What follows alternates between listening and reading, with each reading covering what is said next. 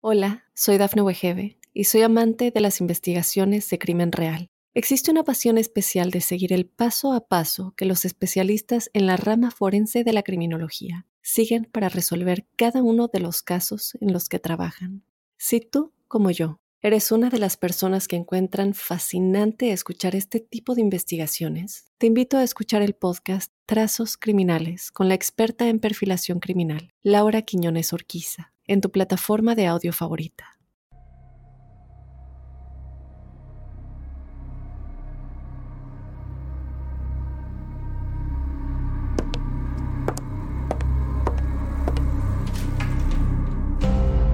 ¿Quieres hablar?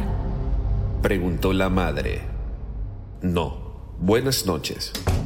Dijo Edmund Kemper y esperó hasta que se quedó profundamente dormida. Allí, en su habitación estaba Clarnell, una madre soltera de 52 años, quien por mucho tiempo había abusado y denigrado de su hijo Egmont. Este entró a su cuarto y con una pica de hielo la golpeó en la cabeza hasta matarla. Llevó el cadáver hasta la sala y allí la decapitó. Ed violó a su madre y luego le arrancó las cuerdas vocales y las echó al triturador de la cocina. Esta es la historia de Ed Kemper, el asesino de las colegialas.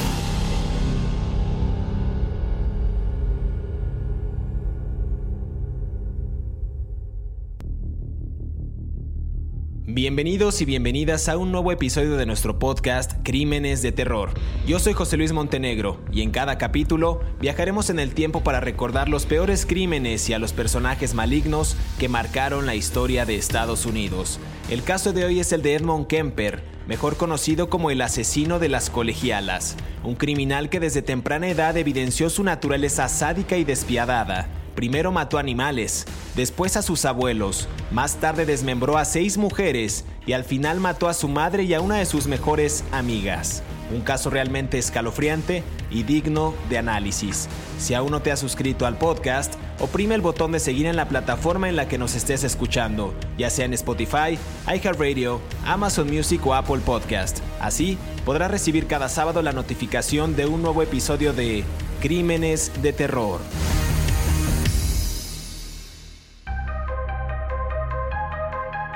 ¿Existen verdaderos motivos para matar o lo hicieron por placer? Los peores asesinos seriales de la historia regresan. Conoceremos los macabros asesinatos que cometieron, sus deseos más ocultos y las sentencias que recibieron por todo el terror y la sangre que derramaron.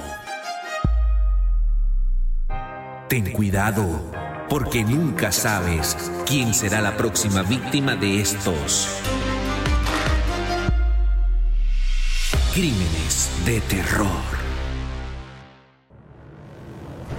Bienvenidos a Crímenes de Terror. El caso de hoy es el de Edmond Kemper, mejor conocido como el asesino de las colegialas, el cazador de cabezas o el asesino mixto, un criminal que desde temprana edad evidenció su naturaleza sádica y despiadada.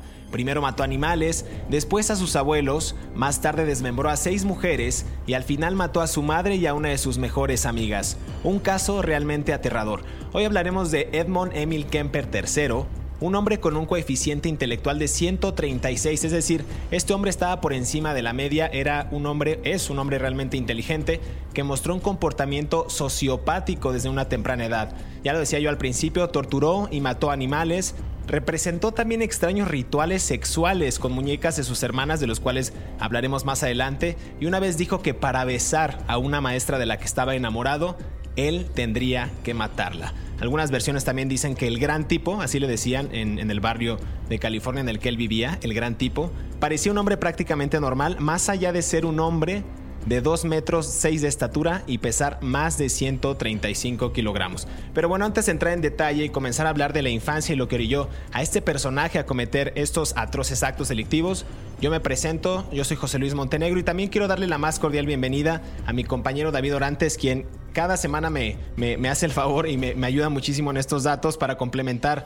estos actos delictivos y estas historias aterradoras en crímenes de terror. David, ¿cómo estás? Buen día. Hola, ¿qué tal, José Luis? ¿Cómo estás? Bien, muy contento. Vamos a hablar de un asesino en serie que a mí me parece muy intrigante, un hombre profundamente inteligente, con una gran capacidad intelectual, un gran lector de literatura inglesa medieval, de Shakespeare, un tipo con afición por el ajedrez, un tipo interesado en la psicología de los seres humanos y un tipo que además tuvo la gentileza, por valga la ironía, de cortarle la cabeza a su mamá después de matarla y de tener un eh, y que la cabeza de la madre le hiciera una felación. ¿No? Estamos hablando de uno de los tipos más intrigantes en la historia de, eh, de, los asesinos en serie en los Estados Unidos y quien de manera paradójica se ha convertido en una figura esencial para entender el desarrollo de la psique de las emociones y de las personalidades de los asesinos en serie, ya que en los años 70 y 80 este señor se convirtió en un asistente, por así decirlo, no oficial, del Buró Federal de Investigaciones, el FBI, explicándoles la naturaleza de los asesinos en serie, cómo piensan, qué es lo que piensan, cómo funcionan, y le ayudó a todos los psicólogos forenses del FBI, investigadores y policías y psiquiatras, a definir los patrones de lo que después sería una rama del estudio de la psicología en los Estados Unidos. Así que es un hombre muy, muy Ah, con muchos ángulos para analizar. ¿no? Un gran caso lo platicamos en esta planeación que tenemos semana a semana de los asesinos que la gente nos recomienda a través de las redes sociales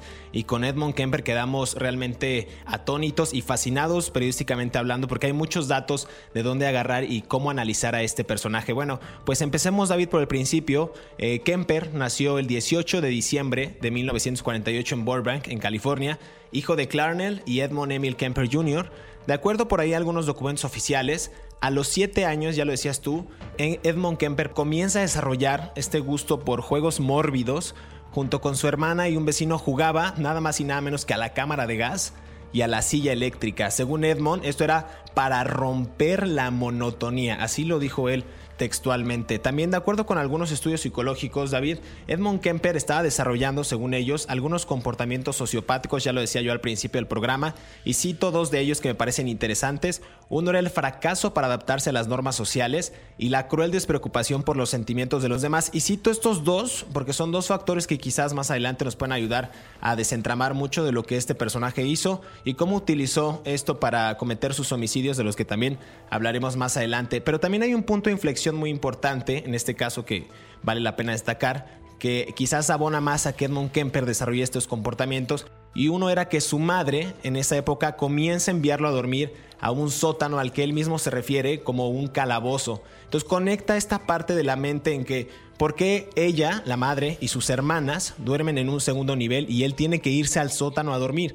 Él, decía, él dijo más adelante en alguna de sus confesiones que ellas iban al cielo y él iba al infierno. Entonces era una forma en que él quizás desarrolló en esa parte, en ese lugar oscuro, en ese lugar cutre, pues este, estas, estos comportamientos que después, eh, pues, pues digamos que sacaría con actos tan atroces, los que mencionabas al principio, como la cabeza y el asesinato de su mamá con la cual tuvo una felación. En ese tiempo, donde permanece con estos castigos, él cuestionaba a su madre eh, y le decía que por qué lo trataba de esa manera, por qué sufría esos zambajes, y ella únicamente lo que hacía era darle un golpe en la cabeza y le decía, ¿qué te pasa? Deja de ser tan débil. Entonces todo el tiempo era una cuestión de estarlo amedrentando, una cuestión de ambajes. Llega a los 8 años de edad David y también sufre otro golpe con el divorcio de sus padres. Su madre, alcohólica, recordemos, constantemente lo ridiculizaba y le decía que jamás tendría una mujer, jamás estaría con alguien por esta rara personalidad que estaba desarrollándose David. Bueno, como siempre, mm, infancia es destino, ¿no? En todos los eh, asesinos en serie que hemos visto. Eh, Clarnell, la mamá de, de, Edmund Kemper, era una mujer muy dominante, tenía una personalidad muy recia, tenía una personalidad muy dura, que a su vez la aprendió de su madre, ¿no? Maudie Kemper. No en balde, Clarnell y Maudie fueron las ah, primeras víctimas, fueron dos de las víctimas de, Edmund Kemper posteriormente. Las dos mujeres tenían una personalidad muy fuerte y lo ridiculizaban, lo hacían sentir menos. Eh, yo siempre he pensado que a muchos niños las palabras les hacen más daño que los golpes probablemente el golpe se te quite, pero las palabras denigrantes te quedan para la posteridad y una madre tiene que aprender a criar a los hijos. Luego el padre no lo quería, el padre no quería estar alrededor de él, lo mandaba a vivir a lo mandó de regreso a Montana, ¿no? Montana es una zona rural, profundamente conservadora, con valores muy muy muy muy poco abiertos para nuevas ideas o nuevos ah, mecanismos de cultura o sociales para aceptar lo diferente. Incluso ahora eh, sigue siendo un lugar así, ¿no?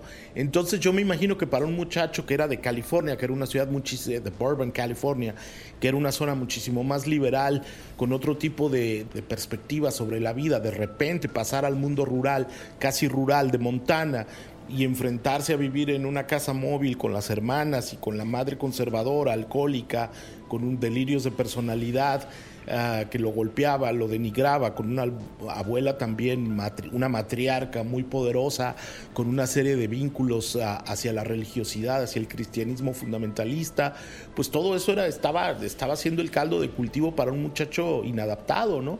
Tan es así que empezó a matar gatos y luego usaba la piel de los gatos a los 8 o 9 años, pues, como tú bien dices, cuando se divorciaron sus padres, usaba la piel de los gatos que mataba como ropa, ¿no? O sea, imagínate un niño que llega a la escuela con un cadáver de un gato, ¿no? Y, o sea, y en Montana, ¿no? No, no estamos hablando de una sociedad en los años 60 que fuera, o los años 50 que fuera particularmente este, receptiva para ese tipo de comportamientos. Yo creo que incluso la psicología infantil ni siquiera sabía qué hacer con un niño como Edward Kemper, que para sumarle a todo era profundamente inteligente. ¿No? Eh, entonces luego salía con un rifle a las zonas rurales alrededor de su casa a matar pájaros y, los diseccionaba y bueno, tenía una serie de...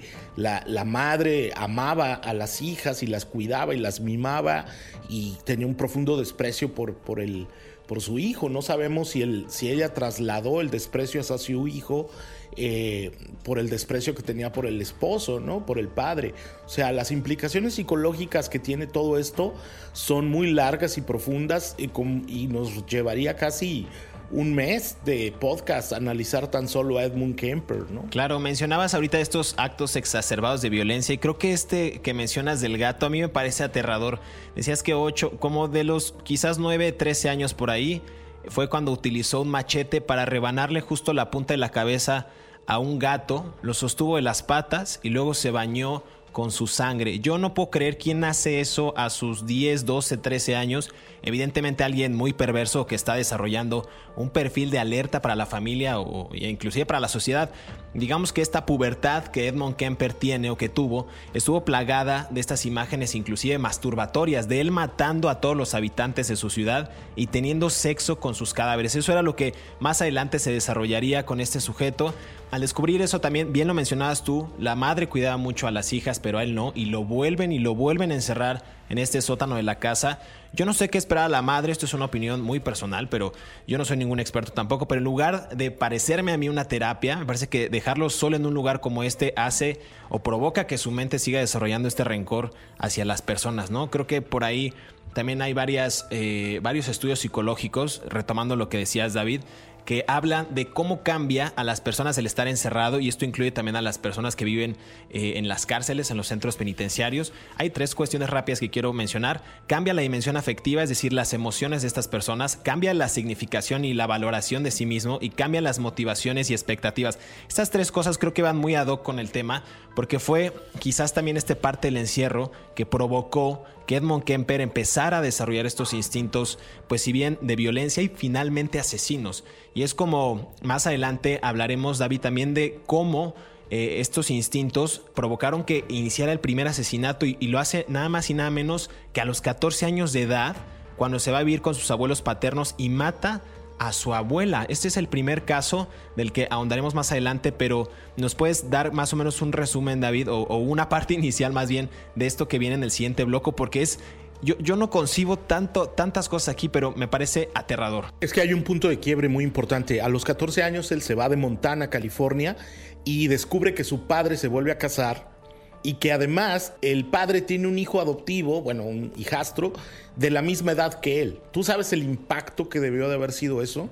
Que tu padre no te quiere, que tu padre te rechaza, te manda a vivir a un pueblo bicicletero, valga la expresión, a un pueblo bicicletero ranchero en Montana lleno de árboles, con dos señoras locas dominantes, y él sí es capaz de amar a otro muchacho de tu misma edad. O sea, el choque es como para querer no solo matar al mundo, sino matarte a ti mismo y empezar con Adán y Eva para terminar con la sociedad.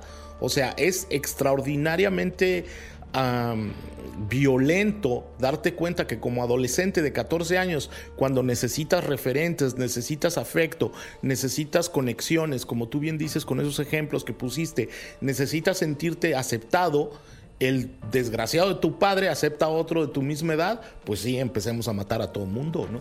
O sea. Así es como va a surgir este primer asesinato del que hablaremos en el siguiente bloque.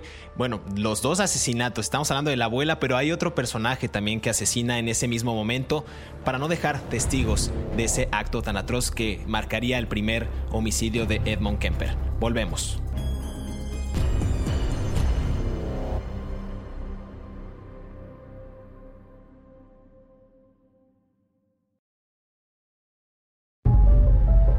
Cinco hechos curiosos de la vida de Egmont Kemper. Número 1. Desde muy joven, presentó comportamientos psicopáticos entre los que destacaban la tortura y asesinato de animales, así como representaciones sexuales y violentas con las muñecas de sus hermanas. Número 2. A los 12 años, Kemper se presentó por la noche en la casa de su maestra, de la cual estaba enamorado. La esperó afuera con una bayoneta y fantaseó con asesinarla y llevarla a su casa para hacerle el amor. Número 3. A los 15 años, en 1964, le disparó a su abuela, a quien acusó de ser tan abusiva como su madre, y como no quería que su abuelo tuviera que sufrir la pérdida y vivir sin su amada esposa, Esperó a que regresara a casa y también le disparó. Más tarde, admitiría que mató a su abuela solo para ver qué se sentía al matar a alguien. Número 4. Egmont. Tenía una gran capacidad intelectual. Era aficionado al ajedrez y estaba muy interesado en la psicología. Número 5. Egg se horrorizaba de lo que estaba haciendo por lo que se refugió en la bebida pues aseguraba que solo estando ebrio dejaba de pensar en querer matar.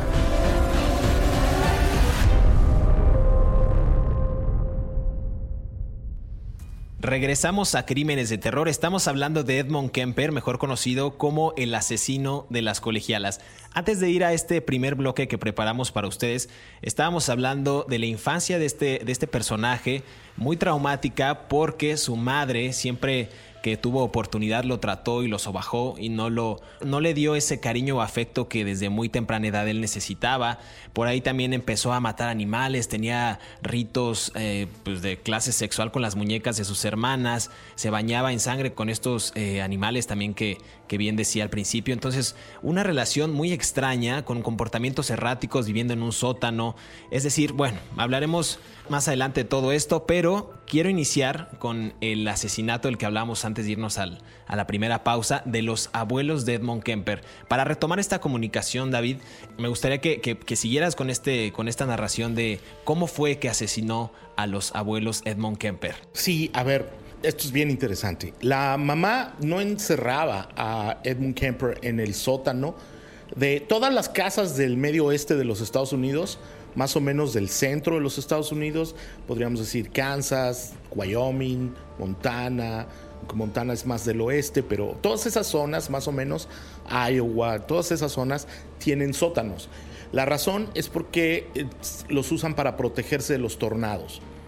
Eh, todas esas casas se construyen de esa manera como un mecanismo de protección ante la naturaleza, ¿no?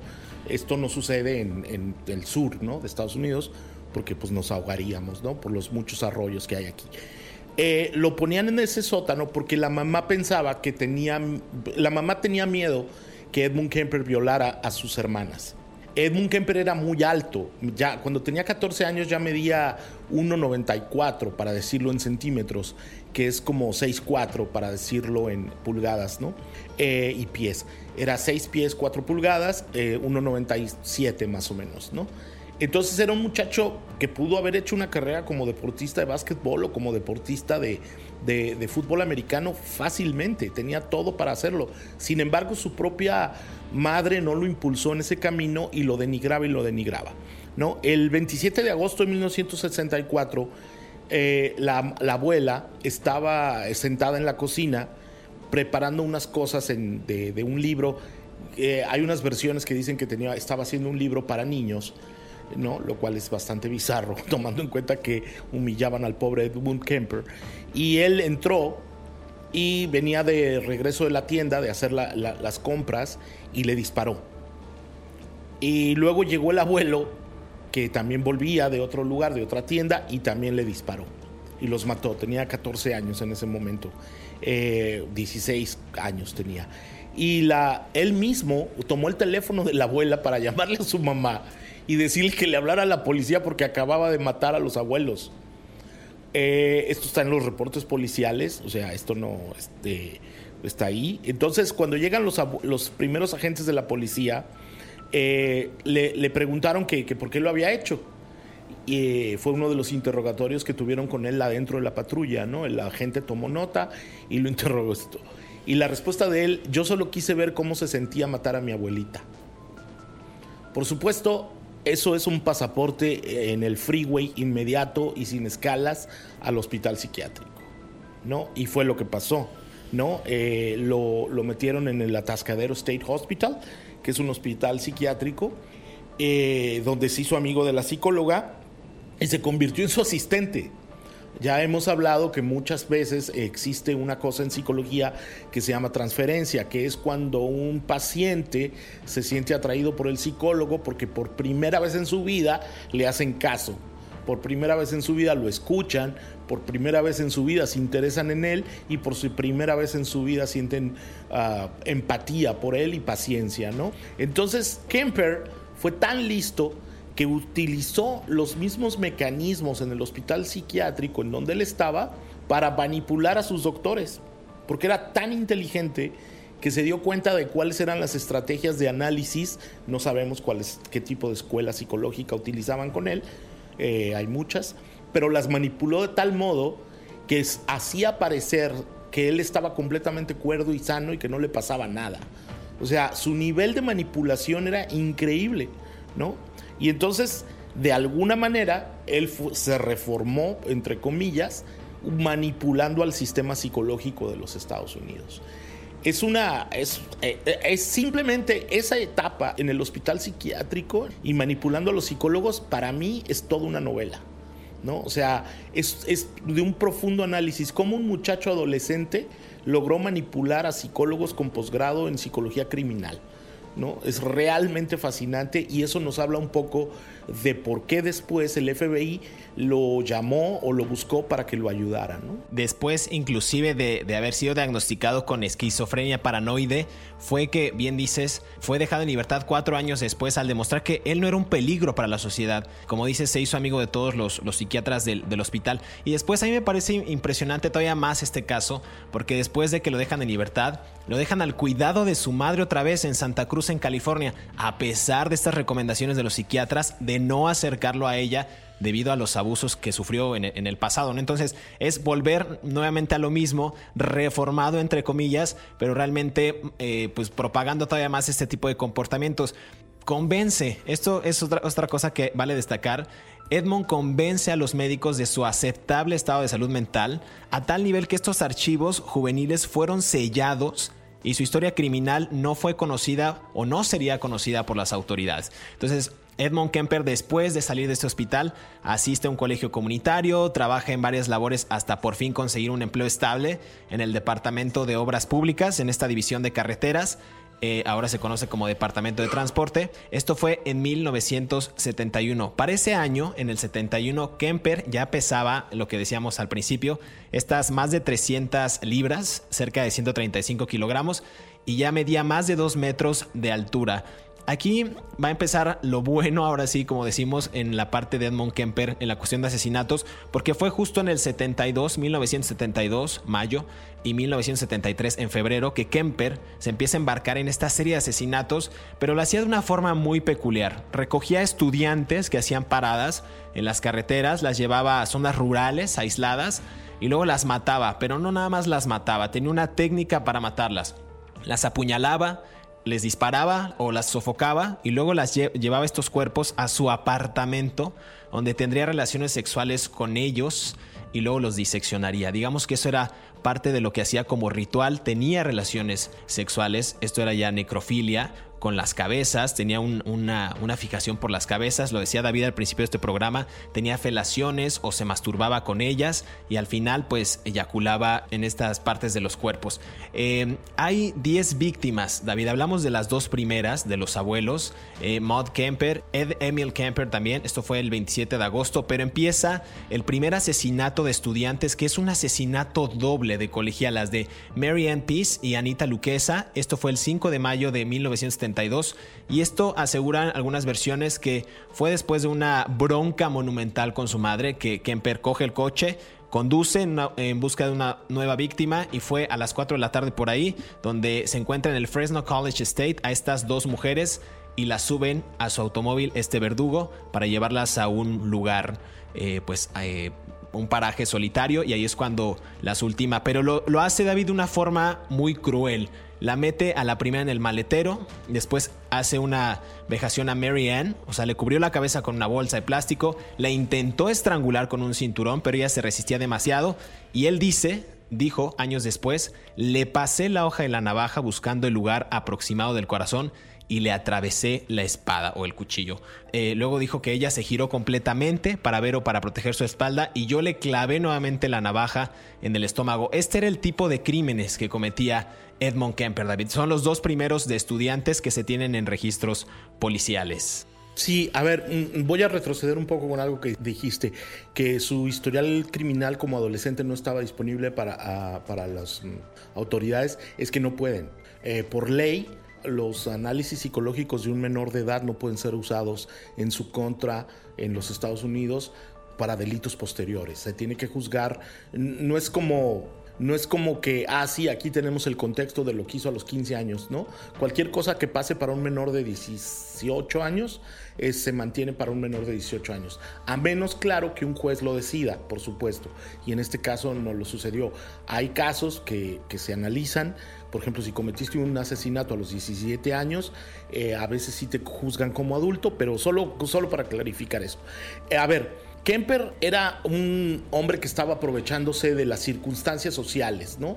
En los años 70 muchas de estas muchachas estaban buscando, voy a irme rápido, estaban buscando una gran vida diferente. Entonces muchas venían de, hogares destruidos, de familias rotas, buscaban la emoción de una nueva aventura. Estamos hablando del flower power, el hipismo, estamos hablando del despertar sexual, la liberación sexual, la liberación femenina. Entonces muchas de estas muchachas no tenían manera de llegar a los centros neurálgicos de toda esa vida sociocultural como San Francisco, Los Ángeles o cualquier otro lugar y, entonces se vinculaban profundamente con eh, el deseo de libertad.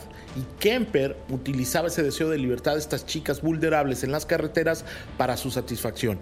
Kemper le declaró a Brianna algo, una Fowlers creo, una psicóloga del FBI, que él les reventaba la cabeza a martillazos a sus víctimas cuando las estaba matando y eso le provocaba una erección.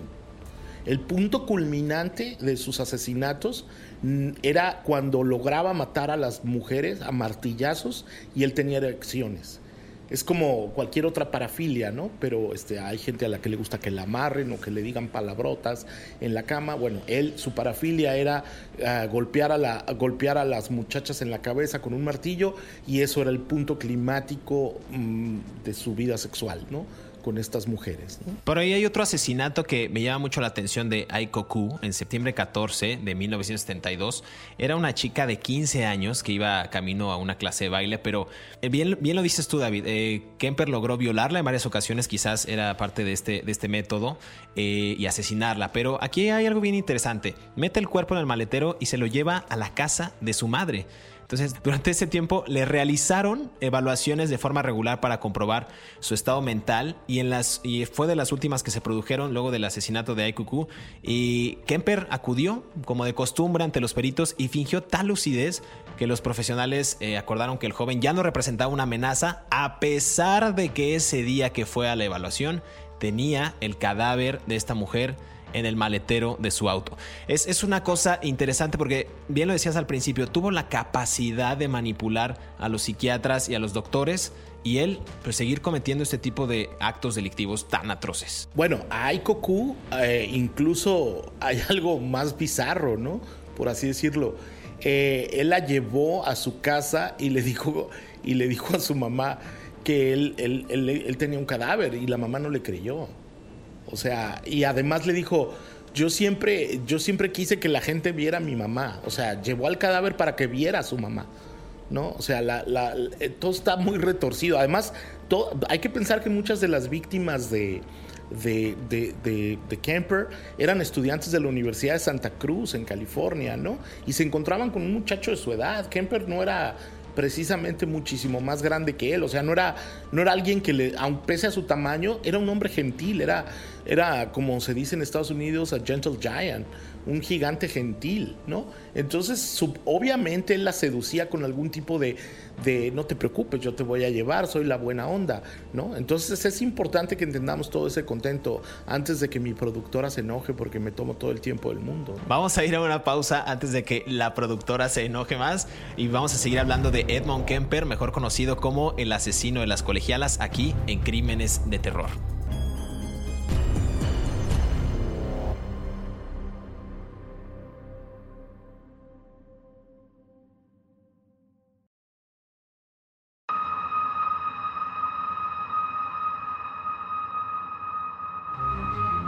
Kemper nunca fue descubierto. Él se delató a las autoridades en 1973. Fue enjuiciado por un total de ocho asesinatos a sangre fría y aunque alegó demencia, fue sentenciado a cadena perpetua, pues la pena de muerte se encontraba suspendida en Estados Unidos en ese momento y desde entonces cumple condena en la prisión estatal de Baca y actualmente tiene 82 años, al igual que Ted Bundy, es uno de los pocos asesinos en series que ha ayudado al FBI a atrapar a otros asesinos en serie.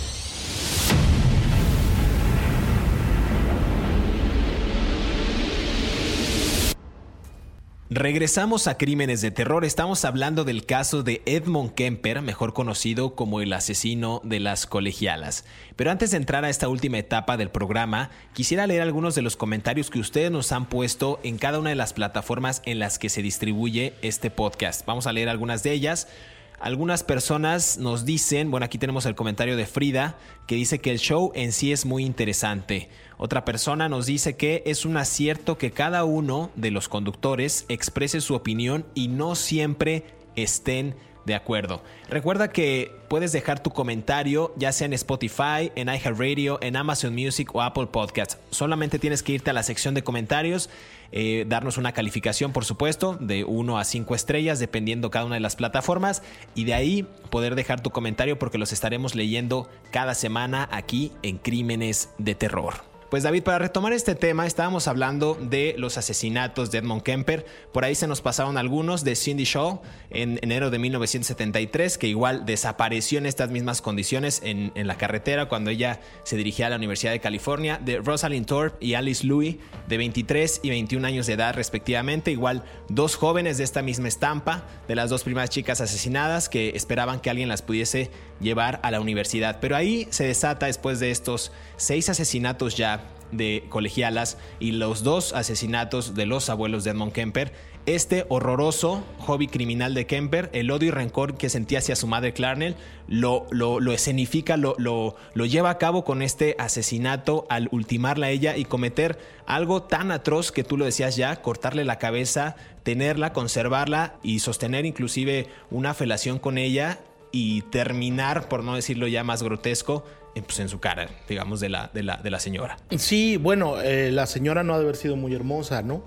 Este, entonces, a ver, El 21 de abril de 1973, sin mal no recuerdo, eh, la mamá, Clarnell Strandberg, un apellido sueco, Strandberg, eh, que eso explica un poco seguramente la altura de, Edward Kemper, ¿no? Estaba dormidita, ¿no? Y entonces eh, entró su hijo a su habitación y la mató con un picayelos. La apuñaló con un picayelos mientras ella estaba. Luego la bajó a la parte principal, la llevó a la parte principal, al living room, la sala, la decapitó, la violó, usó, la violó la cabeza también, usó la cabeza como un blanco para aventar los dardos, ¿saben? Cuando tú juegas en un, que vas a un bar y que avientas los dardos y que juegas al, al y todo eso y ganas puntos, pues supongo que él ganaba puntos tratándole de dar en el centro a la esposa, ¿no? Eh, él estaba contento de haberlo hecho, ¿no? Eh, le, dijo a, le dijo a las autoridades que le parecía lo apropiado haberla matado. Él dijo esa expresión, me pareció lo apropiado haberla matado, ¿no? Este, le cortó las cuerdas vocales, esto es bien importante, le arrancó las cuerdas vocales. Eh, acuérdense cuando hablamos al principio, José Luis y yo, del hecho de que mm, la mamá lo denigraba, le hablaba, lo lastimaba con las palabras. Y lo que él hace después de que la mata, lo más significativo no es violarla, lo más significativo es arrancarle las cuerdas vocales. Él estaba, en la, psicología de Edward Kemper, estaba profundamente lastimado por las palabras que le decía la mamá. Por eso se las arranca, porque estaba harto de oír lo que la mamá le había dicho desde niño. Las tira en lo que se llama el triturador de basura pero no las puede, no las puede fundir, se atascan y creo que después las tira en otro lado, ¿no? Él luego le llama a una amiga de su mamá, le llama por teléfono, cuando todavía la mamá estaba, voy a decir una expresión horrenda, cuando el cadáver todavía estaba tibio, le llama a una amiga de su mamá, Sally Hallett, y la mata también. Esto no sé por qué mató a la señora Hallett. ¿no? Esto lo sabrá él y los psicólogos del, FBI. Eh, estaba contento. Y él dijo, ella me... La expresión no la puedo decir en español porque es grosera en inglés, pero él dijo, ella me, me gritó por tantos años y me hizo sentir tan miserable por tantos años, aunque usó otra palabra, que era lo apropiado matarla. Eso se lo dijo a la policía cuando lo detuvieron. A mí me parece que ahí, en esa expresión que él le, le dice a los, a los oficiales de policía en California, la, la, expresión que resume el dolor profundo que tenía Edward Kemper contra su mamá, que lo humilló desde niño. ¿no? Me gritó y me humilló durante tantos años que matarla era lo apropiado. Y matarla como la mató, ¿no? violarla, denigrarla, denigrar la cabeza, arrancarle las cuerdas vocales. Y ah, me voy a regresar un poquito a lo que dices porque cuando llama a la, amiga de su madre, a Sally Hallett, él planeó también este asesinato con tal cuidado, o sea, muy, muy, muy enfermo ya este sujeto a este, a este grado, porque le marca, la señora llega y todavía él le dice que se espere porque su madre llega tarde, pero que si quiere se sienta a comer. Pero antes de que ella llegara, él, sabiendo que iba a arribar a la casa, empieza a preparar esta serie de trampas, entre comillas, empieza a sellar las ventanas, empieza a cerrar todo, empieza a asegurarse de que no pueda escapar esta mujer. Y después, como dices tú, la última, pero antes de que la, la, la asesine, ella se sienta en el sofá y le dice, vamos a hablar yo ya estoy muerta. Quizás la señora con esa frase de vamos a hablar, yo ya estoy muerta, sabía o tenía conocimiento, quizás por la madre que, le había contado a, esta mejor amiga, Sari Hallett, que, que, su hijo pues estaba enfermo y que sufría de unos trastornos bien, bien desquiciados, ¿no? Entonces yo creo que por ahí también esta historia de cómo planeaba las, los asesinatos, a mí me parece muy interesante. Un sujeto que de gran inteligencia la ocupó para estos actos delictivos, pudiendo tener, como bien dices tú, como decías al principio, pues una carrera deportiva pues, pues prodigiosa y no lo hizo así. Es, después de esto decide irse Edmond eh, Kemper manejando sin rumbo tres días y lo vence este cargo de conciencia y decide rendirse y entregarse. Él llama a la policía y confiesa eh, pues lo que había hecho. Dijo que había matado a su madre y una amiga de ella. Dijo que ambas estaban en su casa y preguntó si conocían, esto es muy interesante, a Mickey Alofi.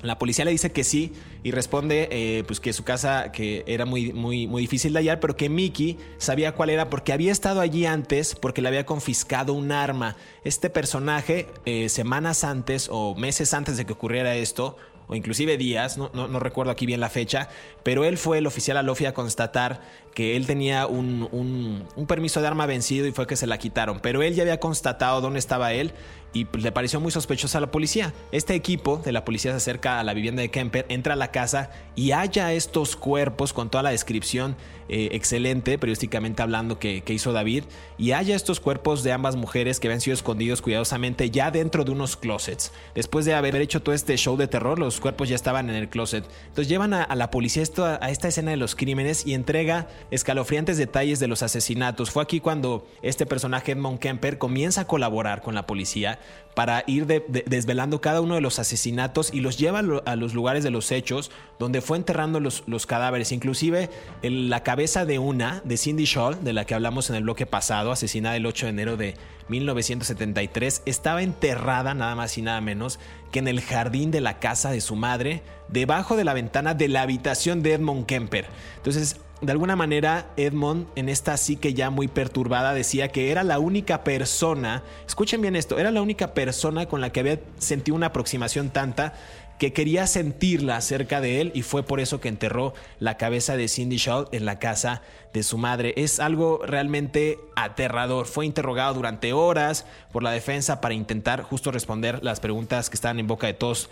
¿Quién a esta edad comete actos tan atroces? Como los que cometió Edmond Kemper, pero escuchen esto todavía que es lo peor. El monstruo de Santa Cruz, como también le decían, tenía 24 años en el momento de su condena. Un, joven realmente eh, pues desquiciado, un joven con unos trastornos bastante increíbles para, para su edad y cometió estos 10 asesinatos con tan solo 24 años de edad, llegando a la edad de 24 años. Así es, eh, de hecho es muy interesante porque en ese tiempo Santa Cruz, California, que está en el norte del estado y que es muy famoso para los que nos gustan las patinetas, porque hay una marca de patinetas muy famosas, eh, había otros dos asesinos en serie actuando en ese mismo tiempo, Herbert Mullin y John Linley Fraser. Durante cuatro o cinco años, los tres estuvieron asesinando gente en el mismo lugar. De hecho, Santa Cruz, California, en los 70 tuvo el, desgraciado nombre de la capital mundial de los asesinos en serie. ¿no? Hay, hay reportes en algunos libros que yo he leído incluso que, que Kemper conocía las actividades de Herbert Mullin, ¿no? Entonces, eh, y viceversa, ¿no? Entonces realmente, y si murieron más personas, ¿quién fue?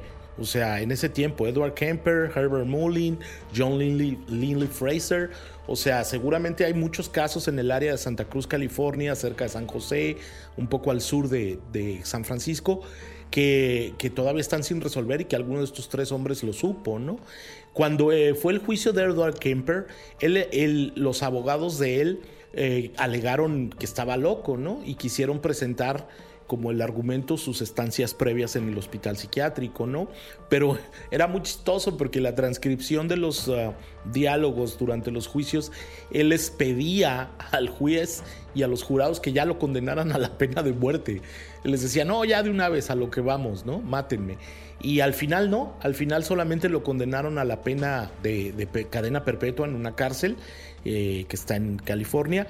Y, en ese tiempo, después, fue cuando Brianna Fox, esta psiquiatra del FBI, junto con otros agentes, eh, habló con él eh, en el California American Facility y les ayudó a resolver muchos crímenes y a entender al FBI, al Buró Federal de Investigación, cómo funcionaba la mente de un asesino en serie. Por eso es tan importante la figura de Edward Kemper en la historia de este tipo de crímenes. Totalmente, fue como bien dices en noviembre del 73 cuando lo condenan por estos 8 de 10 asesinatos. Recordemos, ya lo decías tú, que eh, cuando uno es joven, cuando uno es menor de edad, no se le condena por actos retroactivos y cuando él cometió el asesinato, los asesinatos de sus abuelos, pues él tenía, él era menor de edad, entonces se le condena a estos a estos crímenes, a estos ocho, y hoy a sus 72 años sigue en esta prisión estatal donde también coincidió con otro famoso criminal, con Charles Manson, y le han, le han sugerido y le han propuesto que, pues que si coopera más le dan una libertad condicional y él ha dicho que no, que él es feliz con su vida en prisión ha ofrecido entrevistas, ha inspirado libros, series y películas. Por ahí hay eh, la canción de una banda que a mí me gusta mucho de los 90 que se llama System of a Down. En su canción Forever, eh, eh, hacen referencia en esta letra a Edmund Kemper diciendo: Edmund Kemper lo resolvió todo engañó a los psiquiatras. También existe o existió una banda llamada el Ed Kemper Trio, me parece aterrador esa banda, eh, y e igual, por ahí Kemper también fue descrito como un asesino tóxico en comparación con Ted Bundy, con John Wayne Gacy y Jeffrey Dahmer, de los que hemos hablado en este podcast, en la novela Black House de Stephen King. En, bueno, hay un sinfín de libros, se ha vuelto parte de la cultura popular este personaje. Y ya para cerrar, David, no sé si quieras agregar algo más de este personaje que nos llevaría 5, 10, 15, 20 podcasts a hablar de él y detallar cada una de las cosas que ha hecho. Yo creo que cada asesinato nos llevaría al menos 3 o 4 capítulos. Bueno, es un, es un mundo de terror que podemos ahondar con, con Edmund Kemper. Sí, bueno, no, no mucho, la verdad. Eh, eh, Buffalo Bill, el personaje ficticio de la película The Silence of the Lambs del, de, Anthony Hopkins. Eh, está basado en él, en, Kemper. Y bueno, él es el administrador de la biblioteca en la cárcel, ¿no? En el hospital, cárcel psiquiátrica, ¿no? Entonces se la dieron ese puesto, pues porque sabe mucho de libros, ¿no? Es un hombre muy culto. Bueno, pues muchas gracias David, es hora de despedirnos, pero queremos agradecer a todos aquellos que cada sábado sintonizan un nuevo episodio de Crímenes de Terror. Estamos leyendo sus comentarios a través de las redes sociales de Mundo Hispánico, ya lo decíamos hace un momento también en las plataformas donde escuchan este podcast. Eh, recuerden que pueden repetirlo cuando quieran y a la hora que quieran, ya sea en la comodidad de su hogar, en la calle, en el transporte público, donde sea. Tampoco olviden activar el botón de seguir en la plataforma que nos estén escuchando, en Spotify, Apple Podcast, Amazon Music o iHeartRadio, para que les llegue la notificación de un nuevo programa de crímenes de terror. Hasta pronto.